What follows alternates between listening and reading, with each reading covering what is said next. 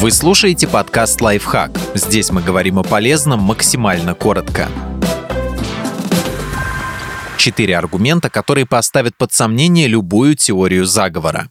Простые доводы помогут завести конспирологов в логический тупик или самому разобраться в сомнительных гипотезах ни один заговор не удалось бы сохранить в тайне. Основной аргумент приверженцев конспирологии «нам все врут». Врет правительство, врут врачи ученые, врут телеведущие, врут другие публичные и влиятельные люди. Они якобы скрывают страшные тайны и делают все, чтобы общественность никогда не узнала правду. В ответ на это напрашивается логичный вопрос. Каким образом целая толпа коварных заговорщиков умудряется хранить свои секреты?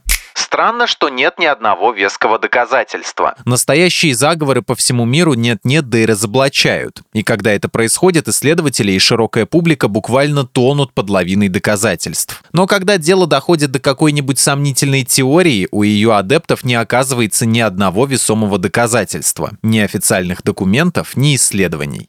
Заговорщики не могут быть такими беспомощными. С одной стороны, некие влиятельные силы способны буквально на все. Заставить молчать ученых, спрятать важные документы, переписать историю, устроить масштабные инсценировки. С другой стороны, эти же силы по непонятным причинам не в состоянии удалить с YouTube ролик о том, что звезды шоу-бизнеса работают на иллюминатов и транслируют в своих песнях тайные послания.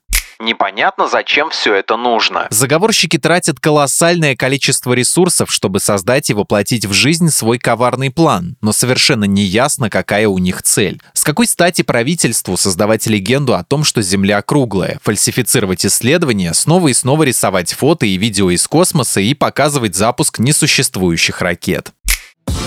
Подписывайтесь на подкаст «Лайфхак» на всех удобных платформах. Ставьте ему лайки и звездочки, оставляйте комментарии. Услышимся!